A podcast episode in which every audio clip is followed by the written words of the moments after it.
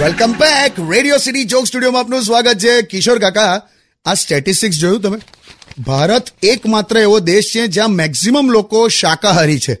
બીજું એ છે કે ભારત એકમાત્ર એવો દેશ છે જ્યાં મેક્સિમમ ઇંગ્લિશ સ્પીકિંગ પોપ્યુલેશન છે.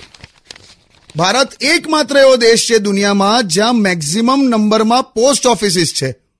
આ જબરજસ્ત છે કુ કાકા વાંચવા જેવું છે? બીજું શું કે ભારત એકમાત્ર એવો દેશ છે, જ્યાં તમે સવા સાત વાગે પણ સ્ટેશન જઈને એવું પૂછી શકો કે સાત વાગ્યા વાળી બસ આવી ભારત એકમાત્ર એવો દેશ છે, જ્યાં મહેમાનને તમે ચાનું પૂછો ને, તો ખબર હું બોલે? બસ અડધો જ કપ કે. અડધો જ માગેલા, ખબર નહીં શું હશે? પણ જે હોય તે ભારત માતા કી જય. પણ તમને ખબર છે કાકા ભારતમાં કેટલા બધા રિસર્ચ ઓર્ગેનાઇઝેશન છે?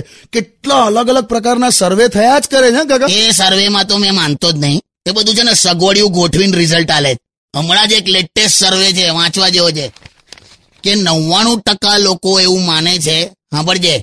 નવ્વાણું ટકા લોકો એવું માને છે કે આ સર્વે વાળા એમની પાસે ક્યારે આયા જ નહીં.